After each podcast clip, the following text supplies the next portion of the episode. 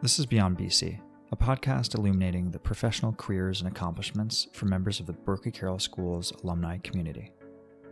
I'm your host, Tim Quinn, class of 2005.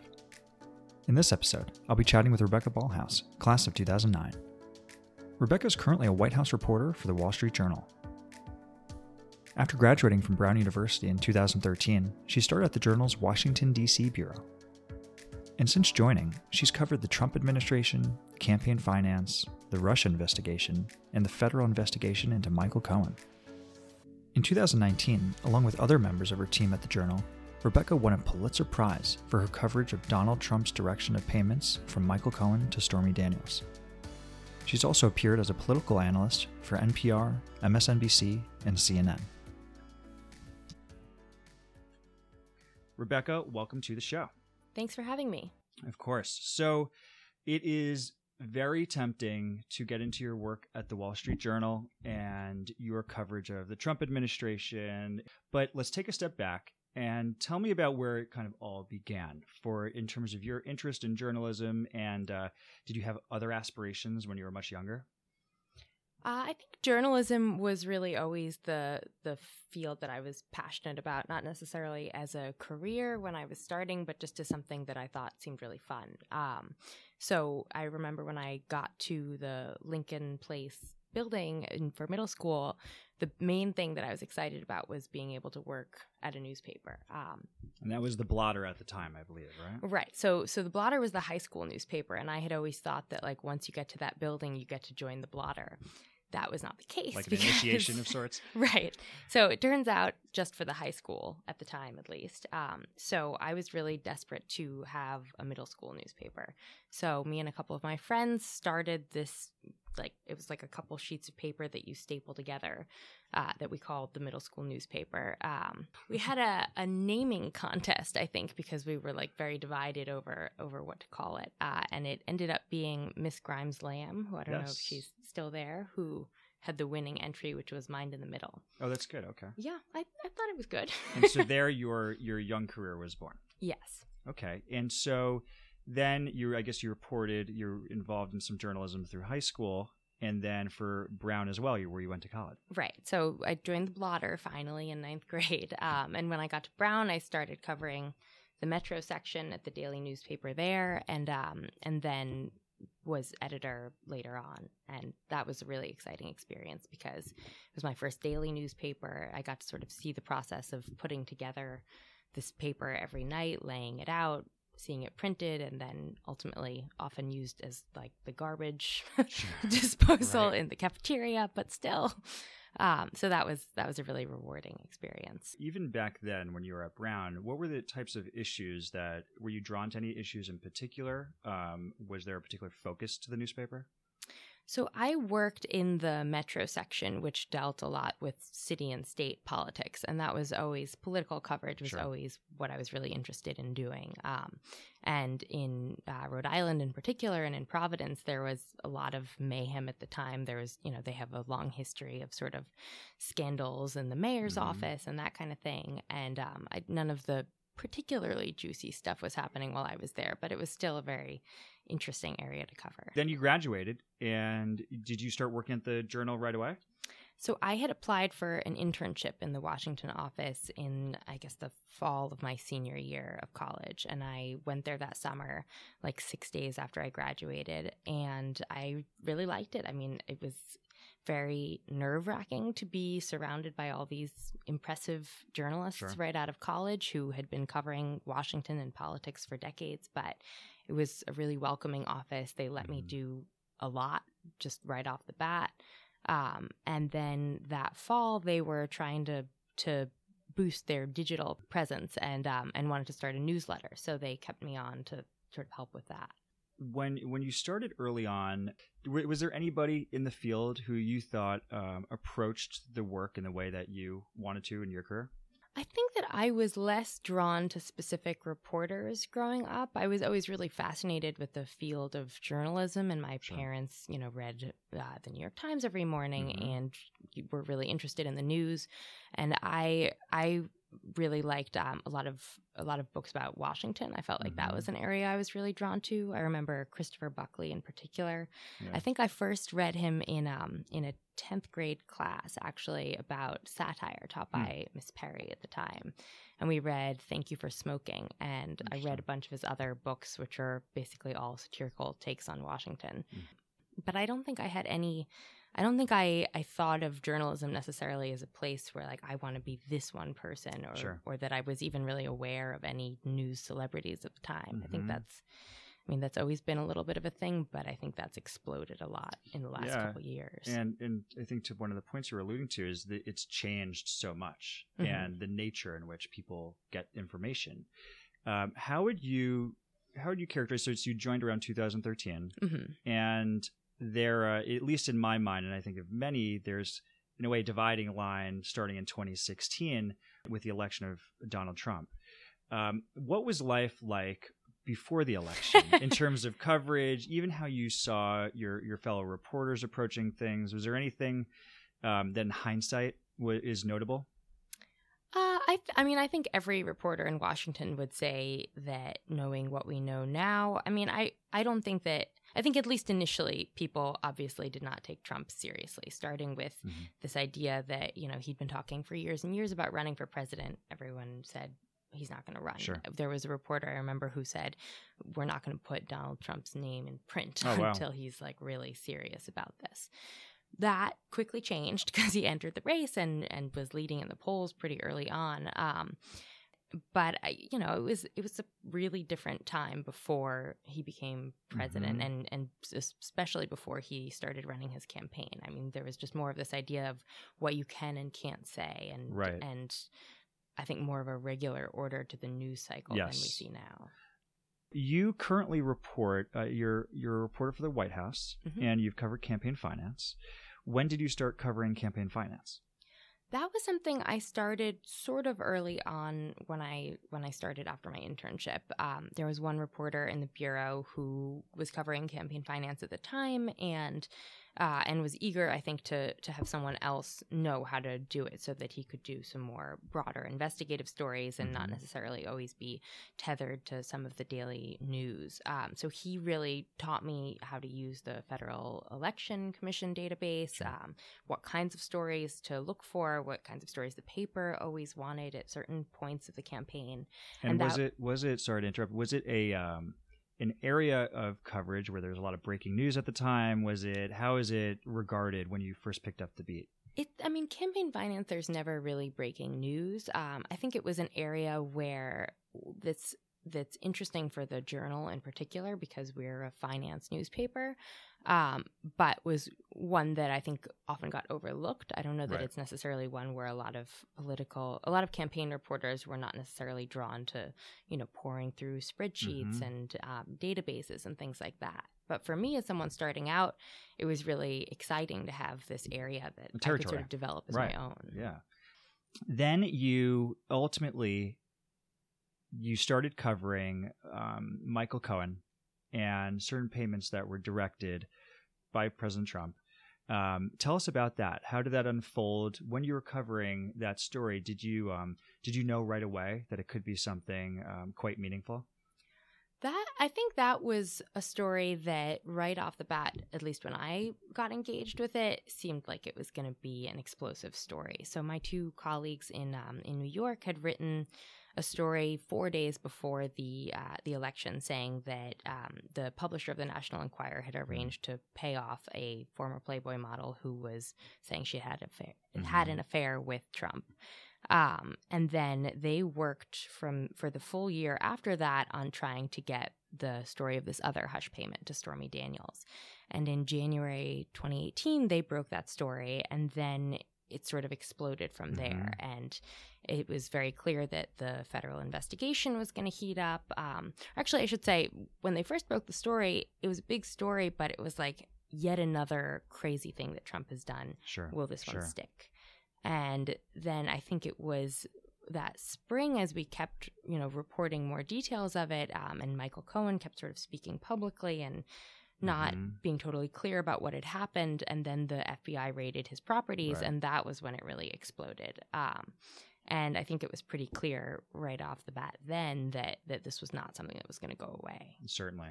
And so you were part of uh, what was spearheading, I think, uncovering a lot of the truth related to that, you and your team at the Journal. When I'm curious, when you hit send or you, you make a, a story public, it, there must be an immense amount of pressure to make sure you have all your facts buttoned up and that you have your story right. What was it? What's that feeling like before with with a story like this of this magnitude? Um, how does that feel? I think so the the story that I think of the most for that is last fall we published a story saying that Trump had been the one to to direct the payments that really laid out the details mm-hmm. of the conversations he'd had with Cohen and with um, with people at the National Enquirer and its publisher. And this was after more than a year of him denying that he had had any role in this. And that was a story that really had been our goal from the very beginning, but um, but we'd been working on that story alone for a couple of months and we it was really the most meticulous uh, mm-hmm. uh, edit process that I've ever gone through. We would, you know, sit on conference calls for hours going sure. through each word of the story. And then I remember when it finally published, uh, I think it was a, a, slightly different day than we had anticipated. I was flying to LA. Okay. And I. So they don't even give you a heads up. It could be. No, we, we knew it was coming that day, but I think I had thought it was going to be earlier in the afternoon. So right. I was like on my way to the airport when they finally hit oh, publish. And of course, the first rush is like you want to tweet it out. Sure. And we'd all prepared our tweets. Yeah. Um, but it's it's a, both a relief and I think then the panic sets in a little bit. But that was a story where I I knew that we had gone through it so carefully that yeah. there's nothing that was going to surprise us. You you land, and does your does your inbox just explode with follow up questions and inc- uh, you know more questions? What what is that like? Yeah, I think that was a story where, and this this doesn't happen a lot, at least to me, where a lot of sources had texted me the story, being like, "Wow," and like brutal for right, Trump. Right, right, right. And that was a really exciting experience because you know you you never know how much pickup anyone's story is going to get. We knew that that one was going to make a splash, sure. but but it was rewarding to hear from members of Trump's own orbit that they mm-hmm. felt like that was you know that they believed the story that they so felt like it was a big deal. In terms of the sourcing your stories have you found that, at least in your coverage of the administration, that uh, they tend to come to you, or is it is it um, are they these relationships originally um, developed through outreach and, and kind of prodding? Definitely the latter. I think there are very few people that have sort of initiated contact over the years. Um, and I think, if anything, the people who sort of reach out to you first, you're always kind of wary of skeptical. because it, right. it seems like they're trying to push a certain agenda. agenda. Yeah. Um, which you know everyone is doing to a certain extent, but but I think you're just more skeptical with those. So I think with the Trump administration, especially with the level of turnover that he's had, it's a lot of sort of constantly trying to reach out to sure. new people, develop new people as your sources and try and explain, you know, try and explain why it's important for them to talk to you. Mm-hmm. And so it's really been a good sourcing exercise this whole administration because you just you can't really stop.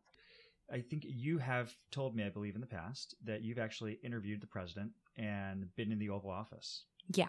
How many times have you made the trip to the White House to interview him? We have had, I've been in two interviews that we've done in the last year, I think. Mm-hmm tell me about the the first time you went. What was that like? Were you, were you nervous beforehand? Uh, just eager, excited? How do you describe I it? I was extremely nervous. Yes. Um, I was excited, but mostly for it to be over. I would say. sure. Um, it you know, it's a. I, I had no real idea of what to expect. Um, some of my colleagues who had been on the team before me had interviewed him previously. Um, but but had also I think just interviewed more high profile figures than I had in the mm-hmm. past. And so they were very calm, but I I just didn't know, you know, is it going to be the combative Trump that we see at rallies? Right, is right, he right. going to be happy to answer questions? Is he going to sort of challenge you and turn the question around on you? And so that's what I was really worried about. And um and it was it, I thought it it's a stressful interview in that he gives a very long response mm. in answer to every question and he sort of has things he wants to talk about and you have to sure. you have like a half an hour and you need to try and keep him um, do you, do you on interrupt track. the president, or what's the protocol there? That's the real uh, key, I think, to the interview is figuring out like when he takes a breath, that's when you jump go in because you don't want to interrupt him mid sentence, but but it's okay, I think, to interrupt him in a train of thought to try and steer him back to Sure. what you're trying to ask about because we ultimately need to come out of the interview with a lead, Mhm. news. Um, and if he, if we let him sort of dictate the interview, that won't happen. And I've heard with this, I think is it's always a surprise to me when I hear it that so often people say that he's actually charismatic in um, in person, or at least more charismatic. Did did did you find that to be true? I think there's less of the sort of um, anger that you sometimes see in when he's publicly talking to reporters uh, at a press conference or on the White House lawn, um, or certainly at his rallies. I think it, he's he clearly likes talking to the press, as I think we've Sure. seen over the last couple years, and I think he's really happy to be in there answering reporters' questions.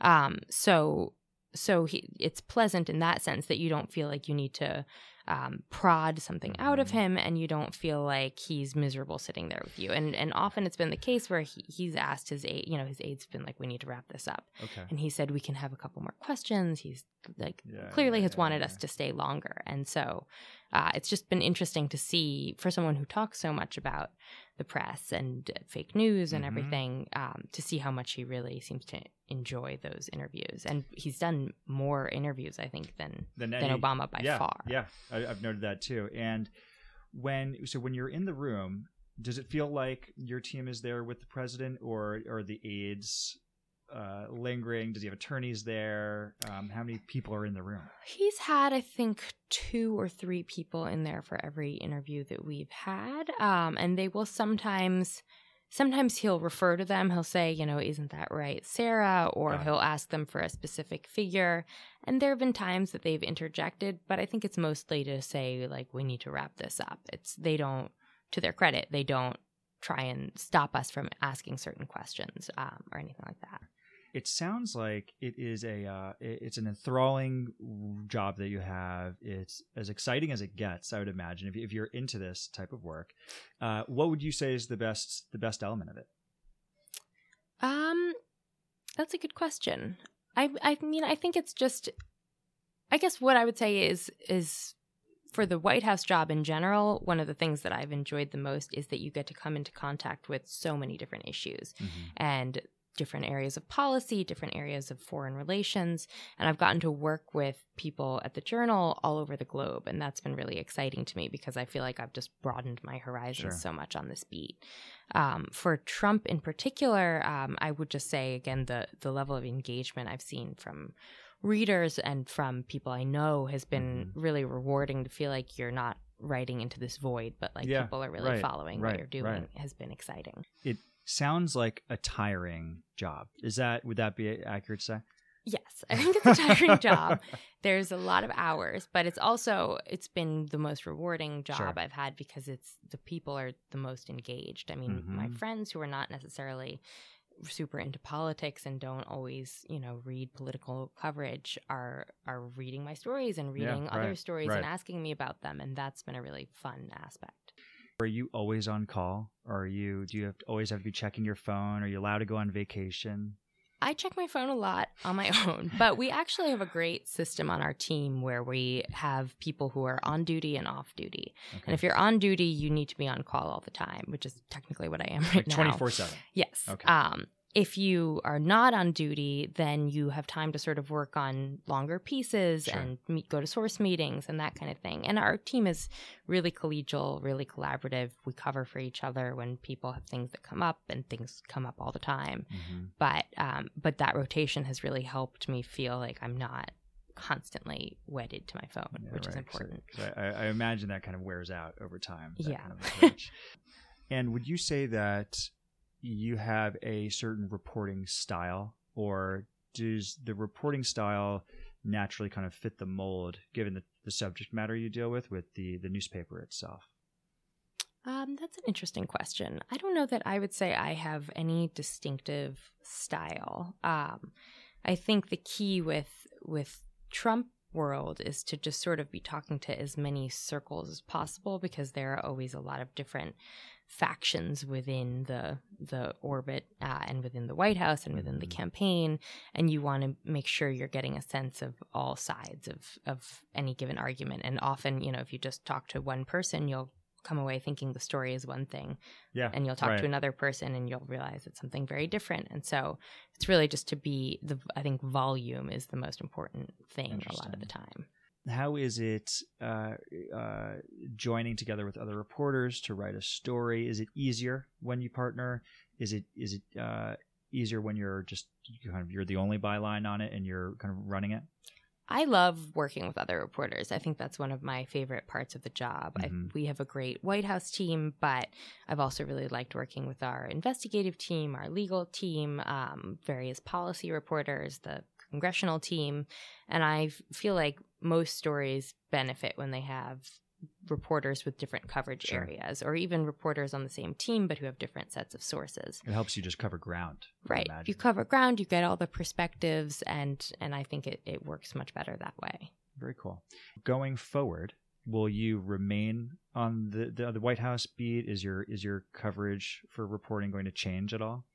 I'm staying on the White House beat until the election at least, and then we'll see Okay. what happens. But um, but I I have really, I mean, we'll shift a little bit more to the campaign, I think, um, and that will probably pick up. It's already picked It's up, already picked up. but it will pick up even more. I just think it, it. I mean, I'm always interested in how the media will cover the the race differently this time. I think you're going to see a lot more um, on the ground stories, talking to voters, um, less less ideally horse race stories where Right. it says polls show so and so is up today and so and so is down because I think we saw the problems with that kind of coverage last and, time. And readers, I guess, were a bit, or, or passive observers were a bit scarred by that because, at least in their mind, the polls were showing one thing and then the outcome was different. Um, so yeah, I'll be I'll be curious to see uh, how grassroots the the reporting actually becomes as Yeah. it gets closer. Me too.